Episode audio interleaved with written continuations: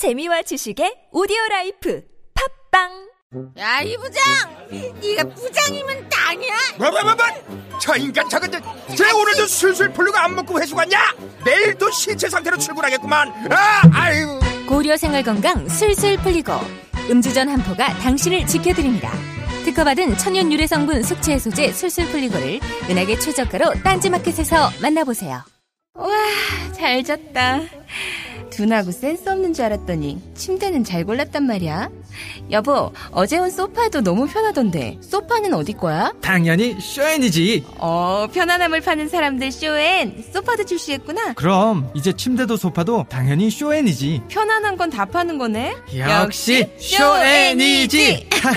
세계 최초 신개념 어린이 매트와 친환경 소파도 곧 출시됩니다. 검색창에 쇼엔이지 또는 조중동부터 진보 언론까지 왜 유독 문재인에게만 가혹한가? 왜곡된 여론전의 숨은 음모는 무엇일까? 조기숙 정치학 박사가 밝히는 왕따 정치의 실체와 일곱 가지 비밀. 악의적 프레임에 맞서는 시민의 힘이 필요할 때 왕따의 정치학 도서출판 위시더 마우스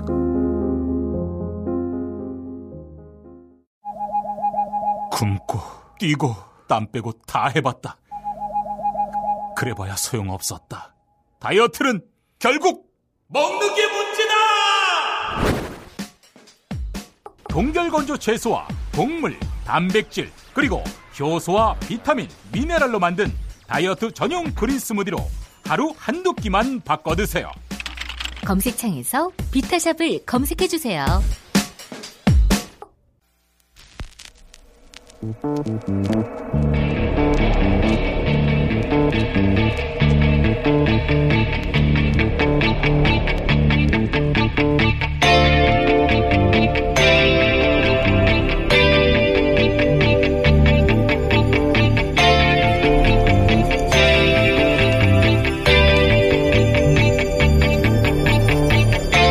안녕하세요. 김어준입니다. post truth라는 말이 있죠. 정보를 그대로 받아들이지 않고 각자 나름의 세계관으로 그 정보를 재구성해 자신만의 진실을 따로 구축하는 시대. 그런 정도 의미입니다. 가짜 뉴스가 그 첫 번째 징후였죠. 정보에서 맥락을 무시하고 단편적인 데이터를 편집해서 자기들만의 가짜 진실을 별도로 만드는 거죠. 인터넷 그리고 모바일과 함께 도래한 이 세계적인 트렌드는 그러나 가짜 뉴스에서 그치지 않습니다. 전통 미디어의 뉴스를 더 이상 신뢰하지 않고 스스로 인터넷을 검색해서 사실관계를 검증하고 그 정합성을 따져서 그 뉴스를 보완, 반박, 때로 대체하는 사설 뉴스가 만들어지고 그 사설 뉴스가 공감대를 담보할 때는 다중과 만나 거대한 유통과 공유가 시작됩니다. 이렇게 사설 뉴스가 전통 미디어의 뉴스와 경합하는 시대가 이제 막 열리고 있습니다. 이렇게 뉴스를 검증할 능력과 의지 모두를 가진 시민들의 출현은 정치 환경과 미디어 환경을 크게 변화시키고 있습니다. 자신의 유권자가 어디 있는지 모르는 정치인이 성공할 수 없듯이 자신의 독자층이 어떻게 진화하고 있는지 따라잡을 수 없는 미디어도 오염받게 됩니다. 새로운 시대는 언제나 혼란과 통증을 동반하죠. 이 성장통이 미디어와 독자 모두의 성장으로 이어지길 기대합니다. 김어준 생각이었습니다.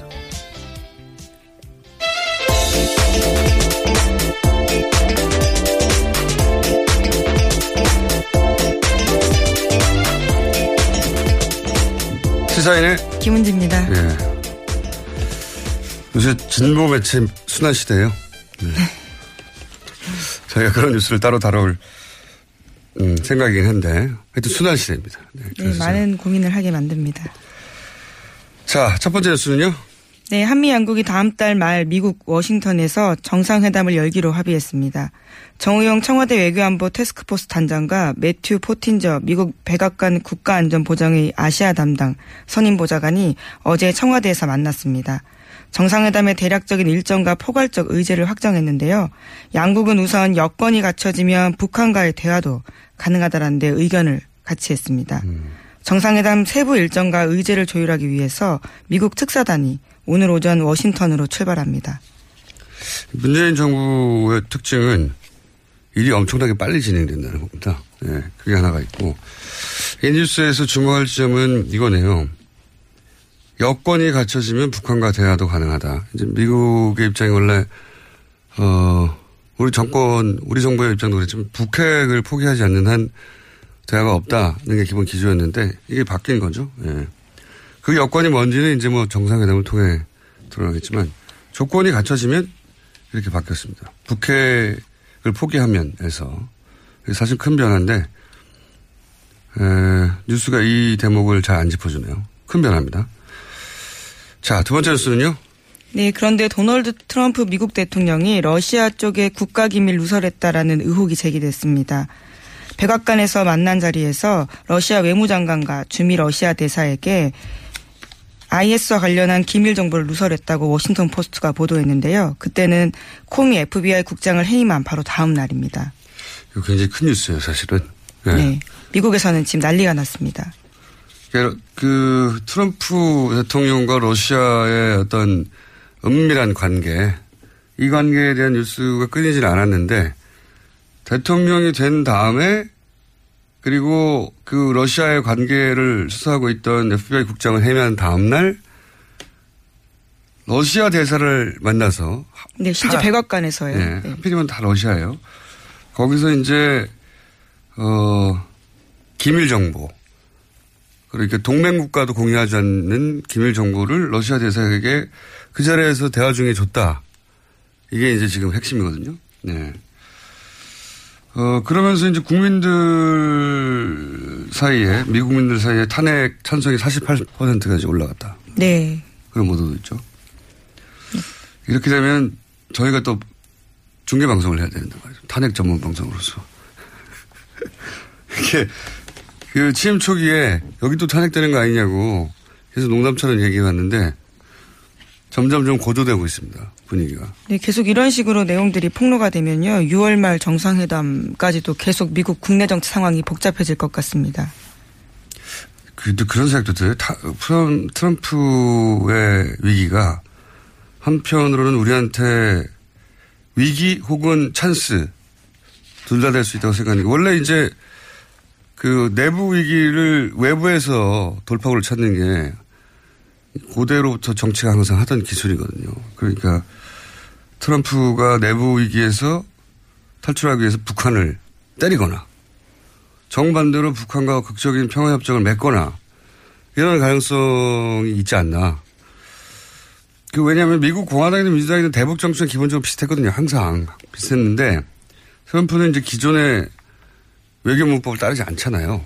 네, 얼마까지 전까지만 해도 인터뷰에서 스마트 쿠키 이런 표현을 김정은에게 썼습니다. 네, 그리고 뭐 김정은을 만나는 것에 대해서 어, 아, 그 영광스러운 일이다. 네, 용의가 있다라는 식의 네, 의사를 밝혔죠. 뭐 그런 표현도 했는데 그 특히 오마, 오바마 컴플렉스가 굉장히 강한 트럼프가 오바마조차 하지 못한 아무것도 해결하지 못한 북한과의 관계는 자신이 해결 관계를 자기가 해결해서 역사에 남고 싶은 노벨 평화상 이런 거 받는 거죠. 그런 욕망이 있을 수 있다. 그래서 저는 이게 어 우리 정부에서 하나의 기회로 이쪽으로 드라이브해서 명화 노벨 평화상 받으시죠. 네. 이 기회에 드라이브해서 굉장히 극적인 찬스가 올 수 있다는 생각도 들어요. 네. 트럼프는 어 그럴 수 있는 이 미국의 우리가 이용하는 거죠. 네. 그럴 수도 있지 않을까 생각을 이 뉴스를 보면서 했습니다. 그리고 실제 탄핵 과정에 들어가면 저희도 특파원을 통해서 어, 네. 탄핵 전부 방송으로서 중계하는. 자, 다음 뉴스는요? 네, 문재인 대통령은 국정기획자문위원장에 김진표 의원 임명했습니다. 인수위격 역할을 대신할 걸로 보이는데요. 뿐만 아니라 1호로 업무 지시했던 일자리위원회에 문재인 대통령 자신이 위원장을 맡고요. 부위원장에는 이용섭 전 의원을 임명했습니다. 예, 새로운 인사죠. 예. 인수위가 없어서 인수 역할을 할 국정자문위원을 만들었다. 예. 그런 뉴스고요. 그리고 거기에 이제 임명을 했다는 거고요. 다음 뉴스는요? 예, 또 다른 인성 관련된 이슈도 어제 계속 화제가 됐습니다. 양정철 전 청와대 비서관이 문재인 정부에서 어떠한 공직도 맡지 않고 백의종군 하겠다고 밝혔기 때문입니다. 양 비서관은 이호철 전 민정수석 전해철 의원과 함께 이른바 삼철로 불렸습니다. 문재인 대통령의 채찍근으로 꼽혀왔었는데요. 양 전 비서관은 정권 교체의 꿈이 달성돼서 여한이 없다면서 이젠 잊혀질 권리를 허락해달라 이렇게 밝혔습니다. 정치 일선에서 물러나겠다라는 건데요. 자신의 퇴진을 끝으로 패권이나 친문, 친노, 삼철과 같은 낡은 언어도 걷어달라고 부탁했습니다. 그 양정철 전 비서관은 검색어에 계속 올라오더라고요. 예. 일반인들이 잘 모를 수 있죠. 예. 근데 정치권에서 언론계에서는 다 네, 여의도에서는 음, 꽤 알려진 인물인데요. 모르는 사람이 없는. 예. 예. 개인적으로도 잘 안다고 할 수 있는 편인데 저는 항상 양정철 전 비서관을 비싼 허세라고 불렀어요. 네. 왜 그러냐면 문재인 대통령과는 센티미터로 표현할 수 있을 정도로 가까운 그런데 이제 그렇게 가깝기 때문에 항상 공격받았잖아요. 이렇게 뭐 삼철이니 그러다 보니까 실제로는 어떤 일도 마음대로 할 수 없었단 말이죠. 그러니까 허세죠. 그래서 제가 비선허세라고 불렀는데 근데 이제 이 왜 물러났냐 이렇게 제가 해석하기는 그렇습니다. 이게 어 소위 이제 친문 패권 프레임 그 프레임이 문재인 대통령과 그 가까운 사람들한테 굉장히 트라우마였어요. 2012년 대선 때도 불거졌던 네. 이슈입니다. 그러니까 이제 거의 모든 언론과 거의 모든 정치 세력에게 이 친문 패권 공격을 당했기 때문에 아무리 아니라고 말을 해도 있는 거는 있는 걸 보여줘서 증명할 수 있잖아요. 없는 거는 없다고 어떻게 증명하느냐. 없는데. 근데 이제 이 트라우마 때문에 없는 걸 없다고 증명하려고 굳이 스- 스스로 떠나는 거죠. 예. 나처럼 가장 가까운 사람도 이렇게 떠나는 거니까 이제 그 소리를 제발 그만하라. 이런 의미라고 저는 이해했는데 없는 걸 없다고 입증하려고 했던 겁니다, 이게. 예. 그래서 문재인 대통령이 뭐 눈물을 보였다는 기사도 있던데 네, 만찬 음. 자리에서 마지막으로 뜻을 밝혔고 눈물을 보였다 이런 이야기가 나왔습니다. 이 이유가 그런 거죠. 떠날 이유가 하나도 없는데 10년 이상 고생했단 말이죠. 어, 자기 시간과 자기 비용과 자기 노력으로. 근데 이제 문재인 대통령한테 씌워진 그 프레임을 자기가 대신 벗겨주려고 떠나는 거죠. 네, 앞서 이호철 전 비서관도 떠났습니다. 그런 의미가 있습니다. 예. 자, 양정철 비서관을 인터뷰를 해보려고 했는데 잘 안 되네요. 외국으로 간다라고 하던데요. 아직 안 갔어요? 아, 네. 그런가요? 아직 기회가 남아 있는 걸로. 자, 인터뷰, 굳이, 왜, 저는 이렇게 해석했는데 왜 그랬는지 한번 물어보고 싶은데, 인터뷰 아직 안 하고 있습니다. 네. 자, 다음 뉴스는요? 네, 청와대 고위 관계자가 어제 비공개 브리핑에서 청와대 컴퓨터를 확인한 결과 하드웨어 상에는 아무것도 남아 있지 않았다고 밝혔습니다. 현행법상 기록물 이관 후 파기하도록 되어 있는 건 맞지만요. 당연히 해줘야 할 인수인계 작업을 하지 않았다면 도덕적으로 문제가 되는 거라고 비판했습니다. 뿐만 아니라 조국 청와대 민정수석도 국가정보원과 기무사, 검찰, 경찰의 보안감찰 책임자를 불러서 문서 이미 파기 금지를 지시했습니다. 저는 인수인계를 10페이지짜리 주고 넘어갔다는 건 이건 중소기업에 사실 특정 분야 담당자도 인수인계 할 때 10페이지 나오거든요. 어, 그리고 나서 다 삭제해버렸다는 거잖아요. 예. 인수인계를 그렇게 안 했을 거면 삭제를 하지 말든가. 이렇게 되면은 존재하지 않았던 게 됩니다, 정부가. 근데 기록을 뭐 살펴볼 수가 아무것도 없게 없으니까. 되니까요. 그래서 아마 조국 민정수석이 이제 파기하지 말라고 지시한 것 같은데 이미 다 했죠. 좀, 예, 지난 정부 동안 굉장히 공백이 있었기 때문에 그 기간에 삭제했을 가능성도 예. 충분한 있습니다. 시간이 있었기 예. 때문에 이 말을 하면 다시 한번 삭제하지 않은 게 있나 하고 또 되돌아보게 될 것 같아요. 다시 한번 삭제하면. 다 삭제되니까 이런 얘기가 나온 거죠. 자, 어, 궁금합니다. 뭘 삭제했을지 저는. 엄청난 양을 삭제했을 것으로 보이기 때문에 안 삭제한 게 뭔지를 물어보는 게 더 빠를 것 같은데요. 안 삭제한 게 없으니까 하는 말이죠. 열 네. 10페이지 남았다고 하니까. 네, 노무현 정부 때는 매뉴얼로 500개가 넘게, 백서도 70권 넘게 남겼다고 하는데 정말 비교해 보면 정말 많은 양들이 사라졌다고 볼 수 있는 거죠. 노무현 대통령은 이제 열정적인 시스템주의자였기 때문에 예, 모든 걸 다 기록하려고 그랬죠.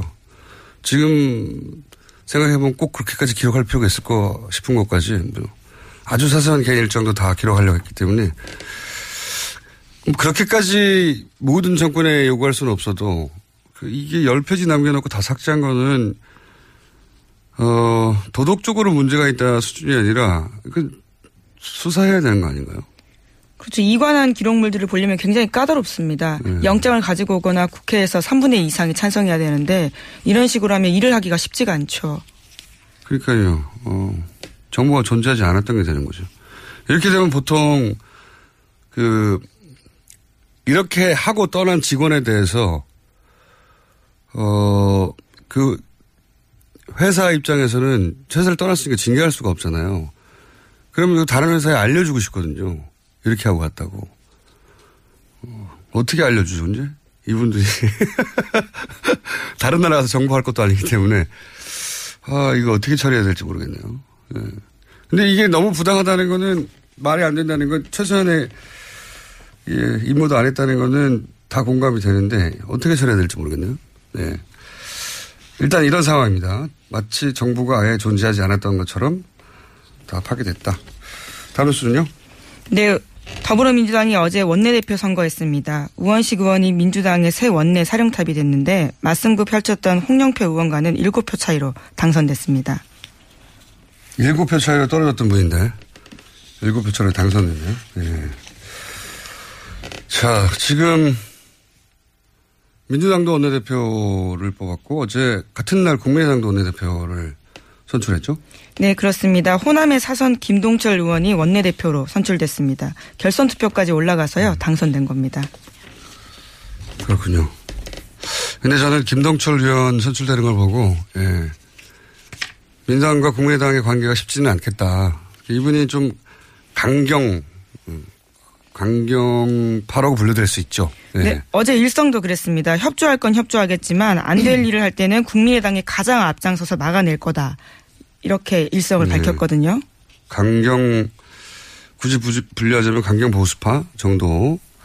그 지금 이제 당이 좀 어려우니까 이럴 때는 강경하고 예. 자기 진지를 잘 지키는 어, 원내대표 필요하다 이렇게 판단한 거겠죠. 예. 이렇게 되면 어, 협상은 쉽지는 않을 것 같다. 원만하지는 않을 것 같다. 이런 생각도 듭니다. 자, 다음 뉴스는요?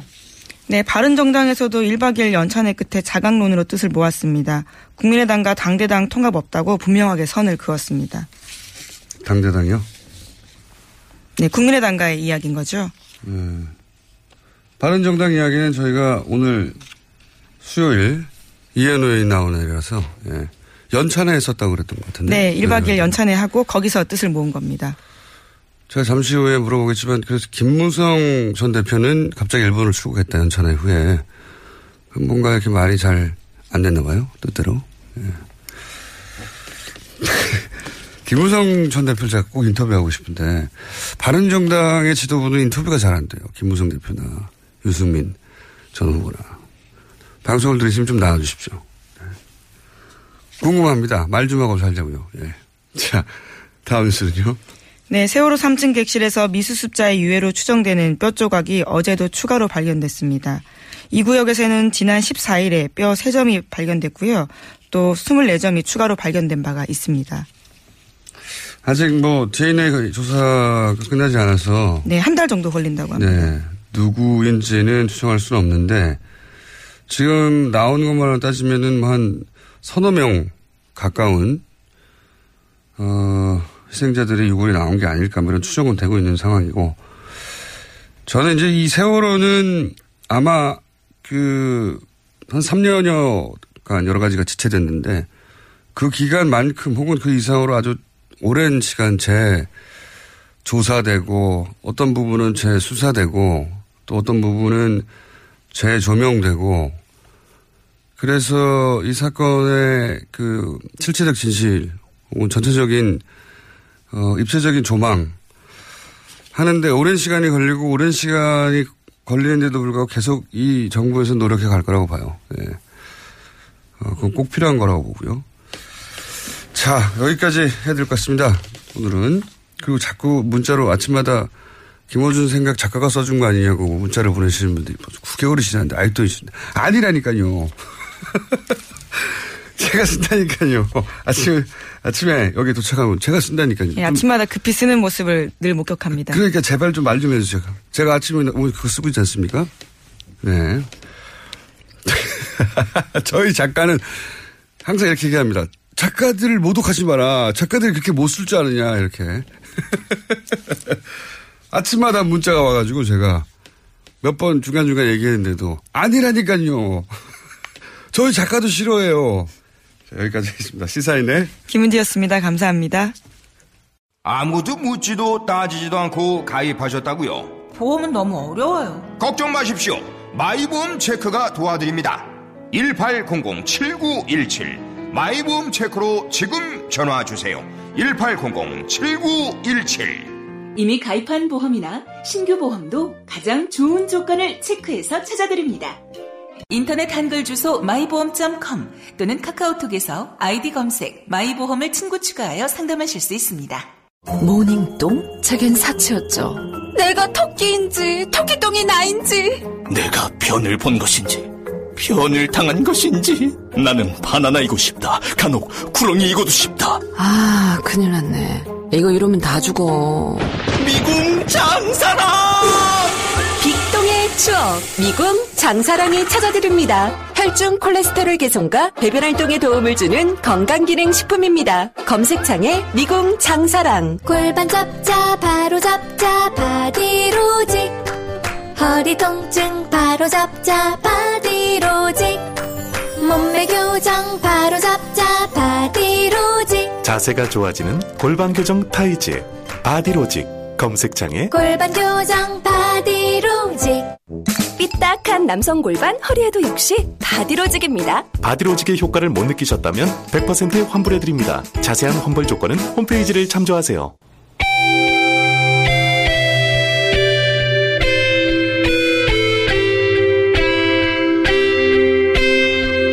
항상 나라를 생각합니다. 이효운의 나라 걱정.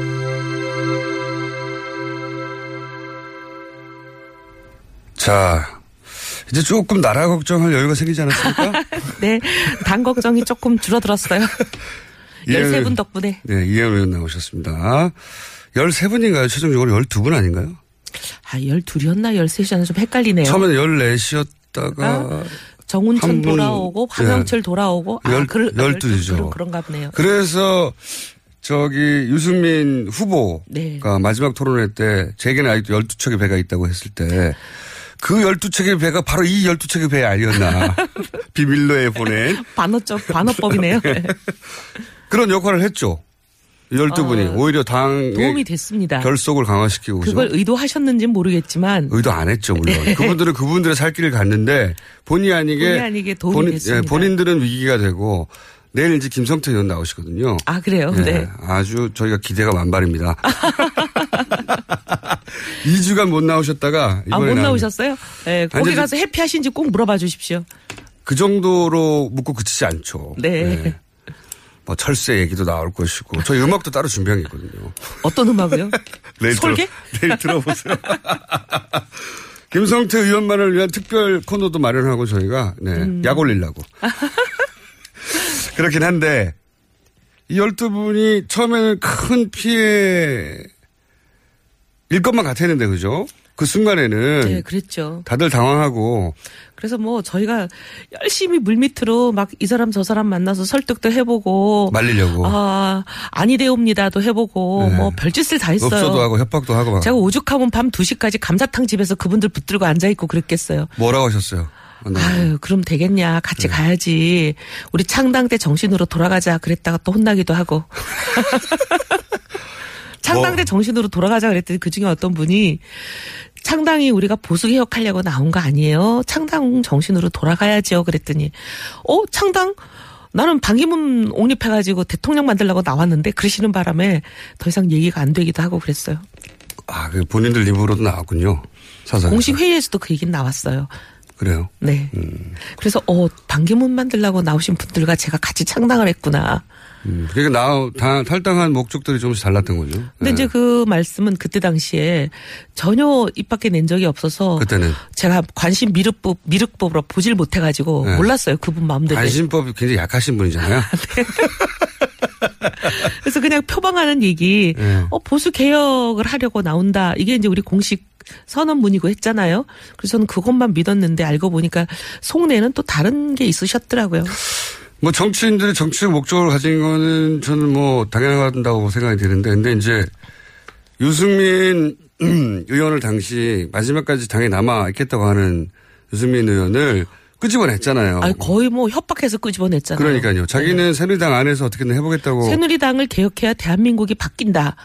라는 믿음으로 끝까지 안 나오겠다는 사람을 거의 협박해서 끄집어냈는데 알고 보니까. 그분들이 사실은 끄집어낸 거잖아요. 네.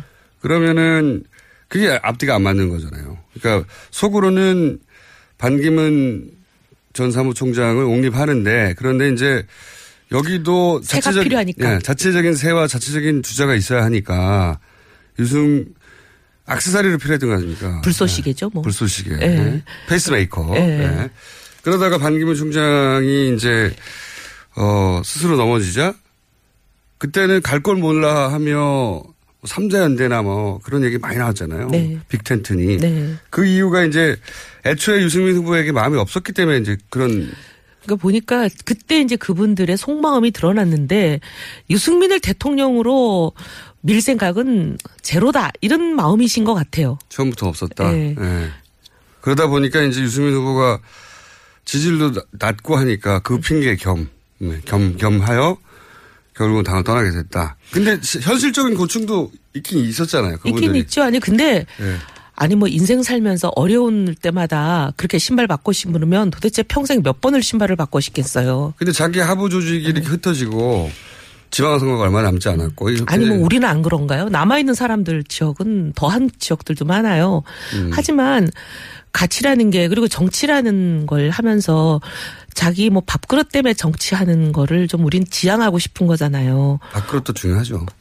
아니 근데 지금 저, 근데 제일 더 중요한 중요- 건 더. 중요한 건 제일 중요해서는 안 되는 건데. 더 중요한 거는 가치를 중시해야 되는 게 우리 이제 생각인데 우리하고 좀 생각이 달랐던 거죠. 돌아간 분들 물론 내일 이제 김성태 의원이 나와서 얘기를 하겠지만 어 돌아간 분들이 거기서 마음이 굉장히 불편할 것 같은데. 그 중에 어떤 분을 얼마 전에 뵀는데 우연히 예. 행사장에서 예. 제 옆자리에 앉으셨어요. 그래서 아유 어, 어떠세요? 해피하세요? 제가 이랬더니 죽겠습니다. 죽겠습니다. 그러시더라고요. 그러니까요. 네. 거기서도 환영받지 못하고 되돌아올 수도 없고. 근데 갔더니 또 본인들이 탈당하는 이유 중에 하나의 또 친박 어 계보도 다시 다 돌아와 있고. 이거 어떻게 해야 될지 모를 것 같아요. 아니 거기다 본인들 복당을 받아주면서 친박들 소위 그나마 아주 미온적인 징계 그 징계라고도 볼 수 없고 청산이라고 풀었죠, 전혀 다볼 수도 없는 거를 네. 아예 다 해제를 해버렸잖아요. 그러니까요. 그러니 그러니까 뭐 서로 마주보고 있어야 되잖아요. 그러니까 친박들은 이제 완전히 그 어떻게 보면 부활하신 거죠. 그걸 어떻게 견딜까요? 그 어색한 그러니까 상황을. 그러니까 아마 힘드실 아, 내일 꼭- 거예요. 내일 많이 약 올려야지. 반면 네. 바른정당은 어제 연찬회도 있고 했는데 분위기가 굉장히 좋아졌겠습니다. 네, 뭐 사실은 이제 생각이 좀 다르던 분들이 떠나시고 나니까 이제 생각이 같은 사람들끼리 거의 남은 거잖아요. 물론 네. 뭐 부모 자식 간에도 생각이 다른 게 인생인데 모든 만사에 뭐 저희 한 170명 되는 사람들이 거의 똑같다 이렇게 볼 수는 없는 건데 그래도 거의 다수가 절대 다수가 한 90% 95%가 생각이 같아요. 이제 비슷한 생각을 예. 하겠다. 그래서 뭐 저기 대선에 대한 평가도 아 그래도 우리 부족했지만 선전했다. 국민들께서 어, 우리 부족한 거를 국민들께서 그래도 나름 많은 표를 주셨고 우리 부족한 거에 비하면 국민들께 감사하고 그다음에 이제 보수 개혁에 불씨 좀 살려서 너희들 잘해봐라 이렇게 우리한테 좀 숙제를 주신 거 아닌가 우리 이 숙제 잘하자 이렇게 막 분위기 완전 업됐구나. 의기투합 예. 네. 지지율 계속 꼴찌였다가 막판에 4위로 올라왔고. 그것도 그렇고, 그 호감도도 굉장히 올라왔고요. 유승민 후보에 대해서. 네. 아, 이번은 아니지만 다음, 뭐, 그 다음, 하여튼 주목해야 될 정치인이다. 여기까지 완전히 올라왔으니까요. 예. 그리고 밖에 나가면 그런 얘기를 은근히 많이 들어요. 이제 보수들 중에 제가 이제 특강도 가느라고 지방 다- 도시도 좀 가보고 며칠 그랬는데요. 막판에 이제 홍준표 후보가 문재인 후보를 이겼다고 막 그 사실과 다른 여론조사도 막 네네네, 카톡으로 돌고 네네. 그랬잖아요. 네. 그러니까 그런 것도 받고 홍준표가 된다니 아 그러면 힘 뭉쳐서 홍준표 만들어야지 이제 소위 그분들 입장에서는 문 후보 당선을 저지하고 네. 싶어하는 분들이니까 예. 그럼 우리가 뭐 홍준표라는 후보가 마음에 안 들어도 뭐 찍어서 마- 문 후보 안 되게 해야지 이런 마음으로 정말 찍고 싶지 않았는데 찍었다. 그리고 유승민 사람 괜찮은 것 같은데 찍으면 사표 된다니까 할 수 없이 홍 후보 찍었는데 뭐야 이거 뚜껑 열어놓고 보니까 턱도 없이 깨졌다. 음.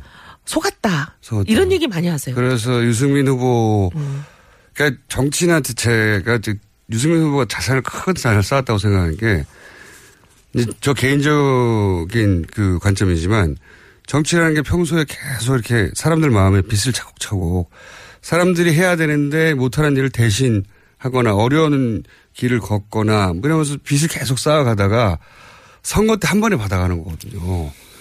그런데 그 빚이 없는 정치인은 아무리 빚을 까먹으면 떨어지는 거고요.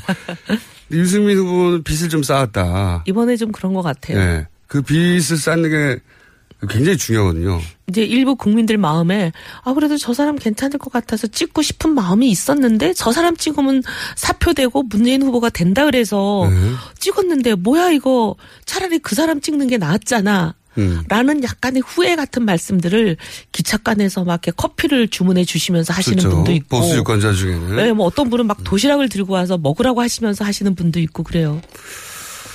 그래서 업됐군요, 전반적인 분위기가. 음. 본인만 들은 게 아니라 다른 바른정당 의원들도 그런 얘기를 들었을 거아요 밖에 나가면 지도, 지역구에서 그런 얘기들을 많이 네. 하신대요.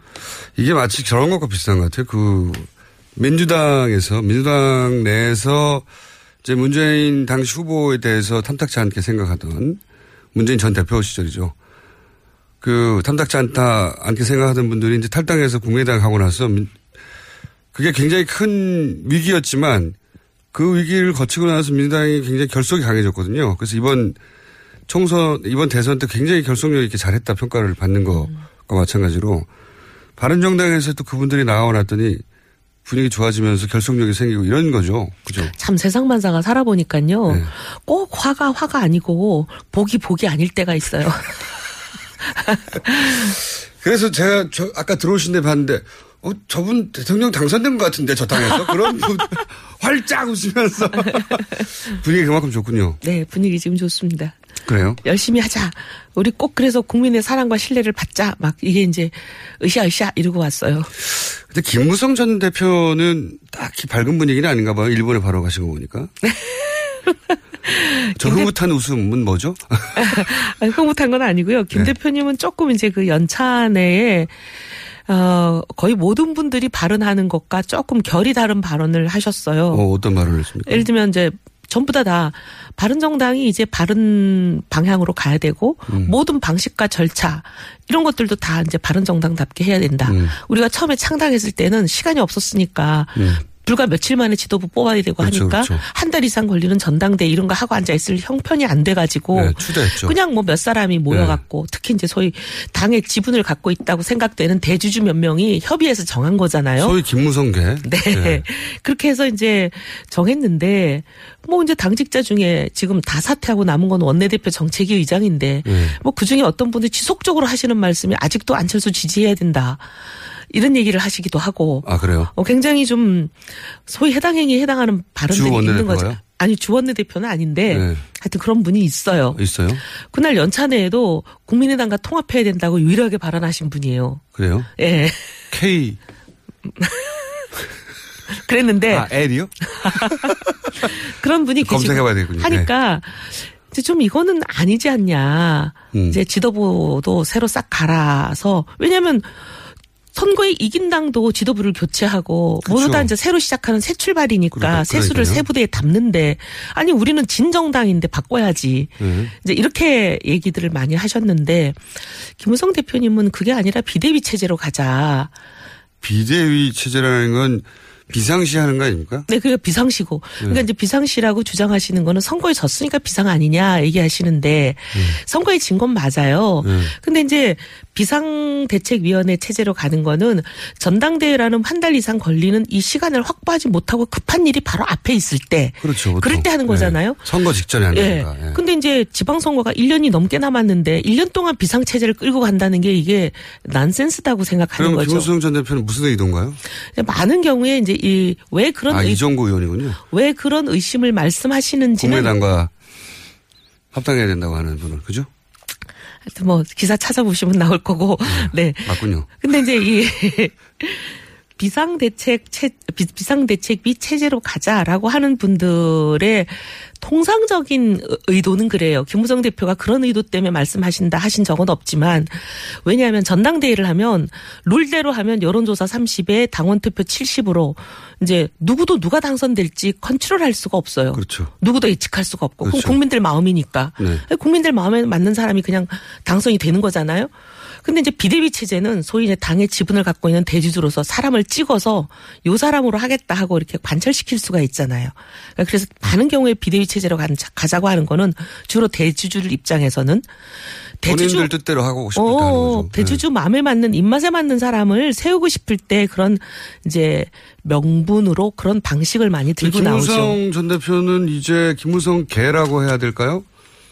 그 김무성. 개가 다 탈당했잖아요. 예, 탈당해서 김무성 의원님만 계시죠. 그러니까요. 그 대주주가 아니잖아요. 이제 어떻게 해요? 근데 이제 마음만 대주주인 경우도 있죠.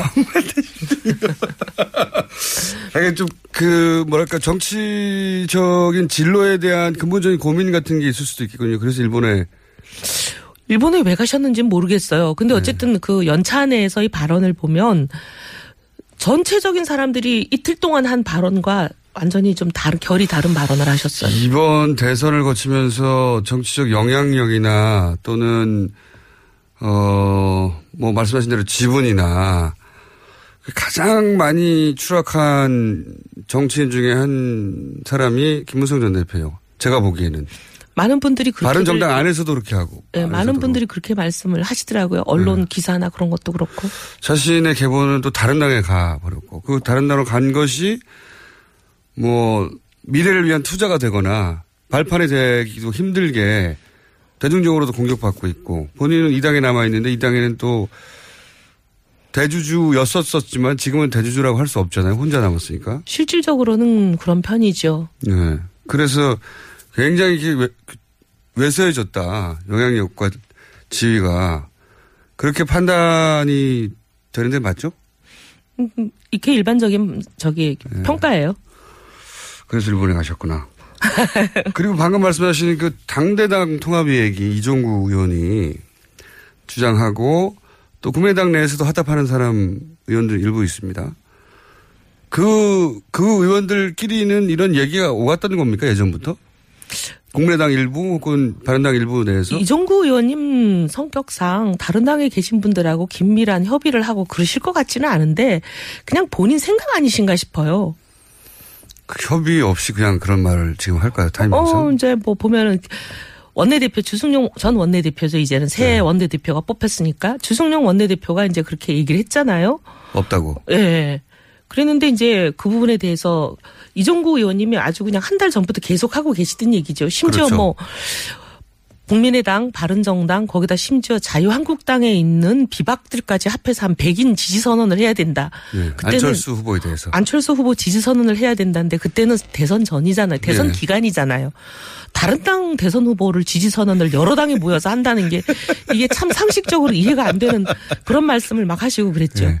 안철수 전 후보에 대한 어떤 호감도가 굉장히 높은가 봅니다, 개인적으로. 그렇게 이해해야 되나요? 아니면 뭐 다른 해석들도 있죠. 어떤 해석들이 있습니까? 이제 왜냐하면 호남 예. 당 지금 이제 대선 결과를 보니까 호남에서도 그렇게 선전하지 못했다 국민의당이 예. 이런 결과가 나왔지만 그 대선 전까지만 하더라도 호남 지역구 의원들 상당수가 국민의당에 있다 보니까 예. 국민의당이 호남 기반이 단단하다 이런 인식을 갖고 있었잖아요. 네네. 근데 이제 이종구 의원님 호남 출신이시고 여러 가지 이제 뭐 사람들이 이게 여의도 참새들 얘기예요. 참새들. 강남을 떠나서 예. 호남으로 지역구를 옮기시려고 그러나 이런 얘기까지들 한 사람들이 있었어요. 아, 그런 해석도. 예.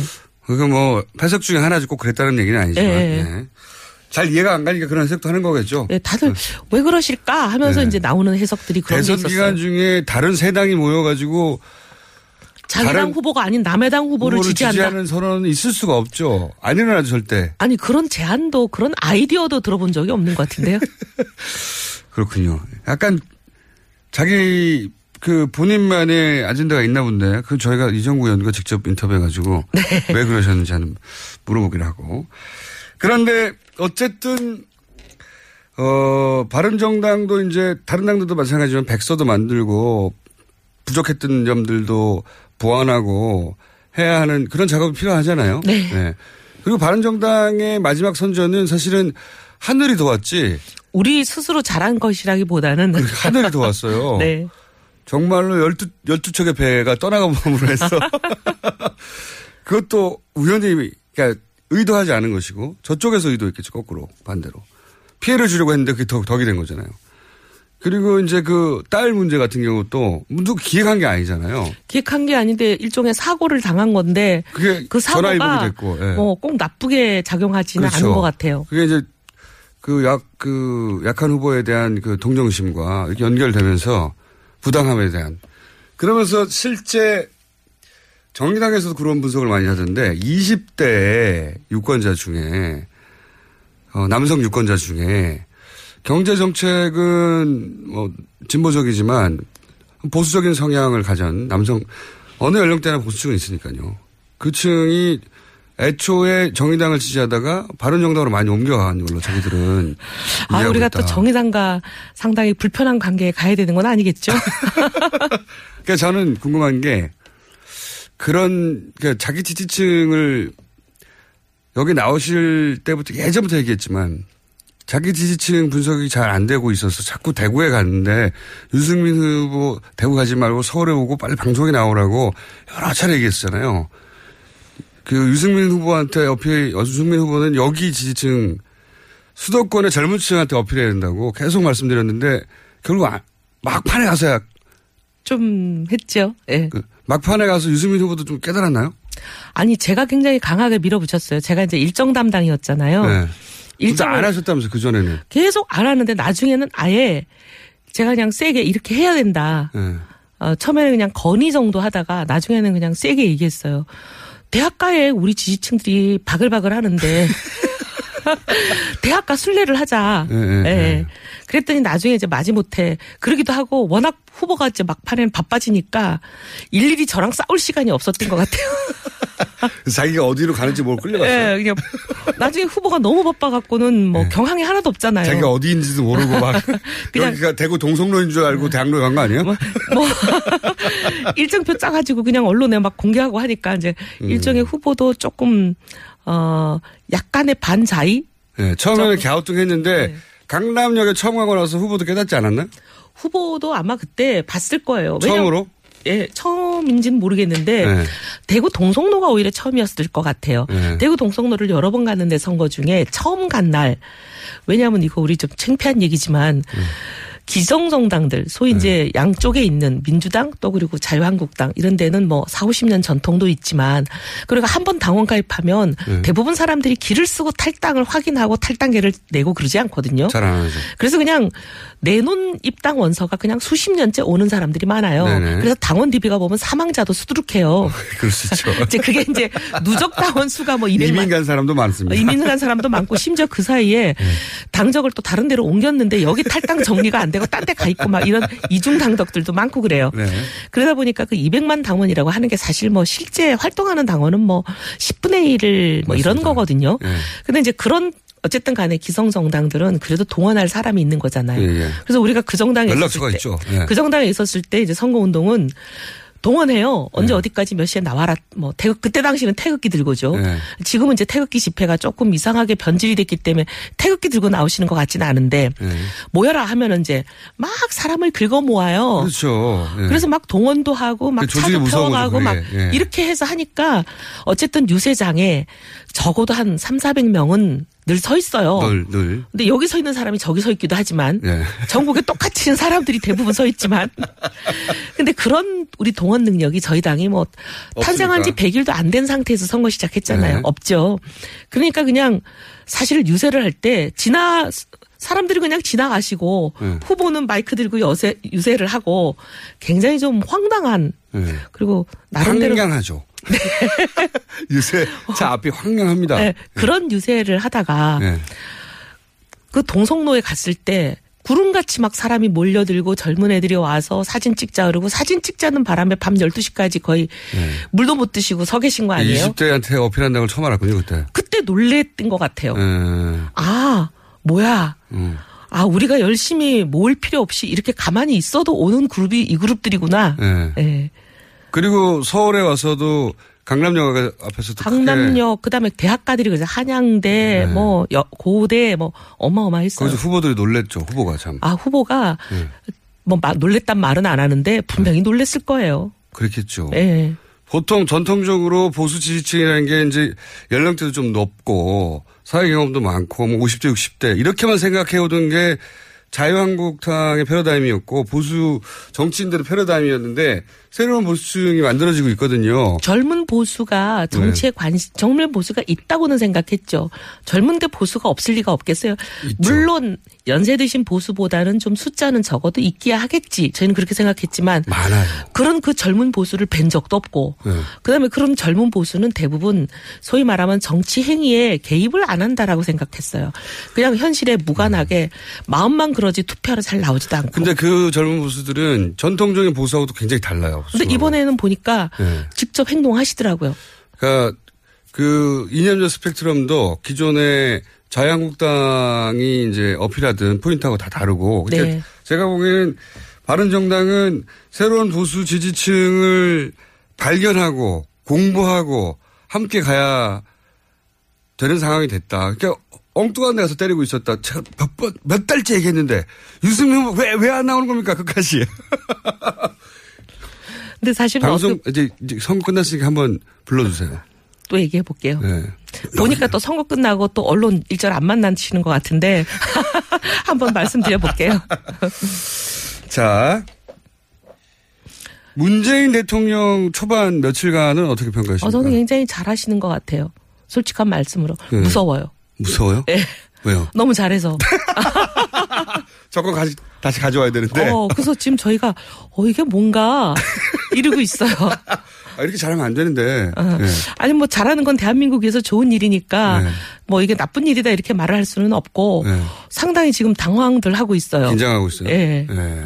어, 잘하네. 거기다 제가 놀랬던 건 뭐냐면, 아니 뭐, 젊은 참모들 청와대 비서실을 젊은 네. 사람들로 포진을 시키고, 오히려 총리나 이런 경우는 경륜과, 네. 어, 경험이 많은 사람들, 연로하신 이런 분들로 네. 하고, 이것도 굉장히 저는 좋게 보였어요. 비서실장보다 민정수석이 더 나이가 많, 민정수석이 아니라 정무수석이 나이가 더 많고. 예. 그런 건 네. 좋아 보 였고, 그 다음에 이제 그런 젊은 참모들하고 커피를 테이크아웃 잔에 들고 네. 청와대 경내를 산책하는 이런 거는 참 우리 박근혜 대통령한테 그렇게 바랬지만 뭐 도저히 볼 수 없는 장면들이었잖아요. 예, 그런 부분이 이제 어떻게 보면 국민들이 그동안 소통에 목말라 있다가 이 굉장히 단비 같은 가뭄의 단비 같은 그런 좋은 면이 있어서 그리고 저 정도는 뭐 문재인 후보도 할 줄 알았다 나름 그렇게 생각했어요. 네. 저 정도 하지 않겠냐. 네. 근데 제가 놀랬던 거는 사실 그 북한의 미사일 실험 있고 네. 바로 NSC 소집하고 네. 그다음에 임종석 실장한테 대충 얘기를 들었는데도 김관진 실장이 직접 와서 더 자세하게 보고해라 네. 하고 굉장히 강경한 대북 메시지를 내보내는 거 보고 놀랬어요. 그건 놀랍지 않았는데 저는. 아 그래요? 근데 네. 왜냐하면 보수들은 계속 그동안 문재인 대통령의 대북관에 대해서 온갖 그럼 얘기들을 뭐 많이 했잖아요. 북한 미사일 쐈는데 잘했고 잘했을 겁니까? 대통령이 당연히 단어. 근데 그거는 오히려 보수가 만든 프레임에 보수 스스로 빠진 것도 있는 것 같아요. 그래서 제가 아, 네. 어, 의외로 상당히 박수 받겠다 그런 생각하면서 그러면 안 되는데 유승민 다음 기회가 되는데. 아 그러면 이런 건 어떻습니까? 겨 최근에 나온 질문 중에 아니 그, 그 뉴스 중에 청와대 거울방 얘기 나왔어요. 아, 전 너무 놀랐어요. 호러 영화에 보면은 거울방들 나오지 않아요? 완전히 뭐 제가 이게 공포 영화 같기도 하고 거울이 있으면 좀 무섭지 않나요? 저도 그게 뉴스가 좀 무서웠어요. 어, 좀- 상상을 해보면. 아, 좀, 좀, 약간의 그, 뭐랄까, 오싹한다 그럴까? 그렇죠. 좀 오싹했어요. 아니, 그리고 왜 그러셨는지가 너무 궁금해요. 저도 궁금한데 물을 수가 없잖아요. 네. 그래서 제가 여쭤본 겁니다. 저도 몰라요. 가까이 계셨으니까. 아니, 뭐, 그분 방에 가본 적이 없으니까. 거울을 자주 들여다보셨나요? 평- 평상시에도? 거울 보시는 거는 제가 뭐 잘 못, 그, 저야 뭐 이제 아, 공식 거울- 석상에 나왔을 때만 보지. 거울 다 본 다음에 나오셨나? 예, 공식 석상에서야 거울 보지 않죠. 공식 석상에 계시는 것만 봤기 때문에. 자, 그러면은 조만간 아마도 당대표 출마하지 않을까 싶은 바른정당의 이혜원 의원이었습니다. 오늘 여기까지 하겠습니다. 감사합니다. 네, 감사합니다. 김호준입니다. 3부에서 뵙겠습니다.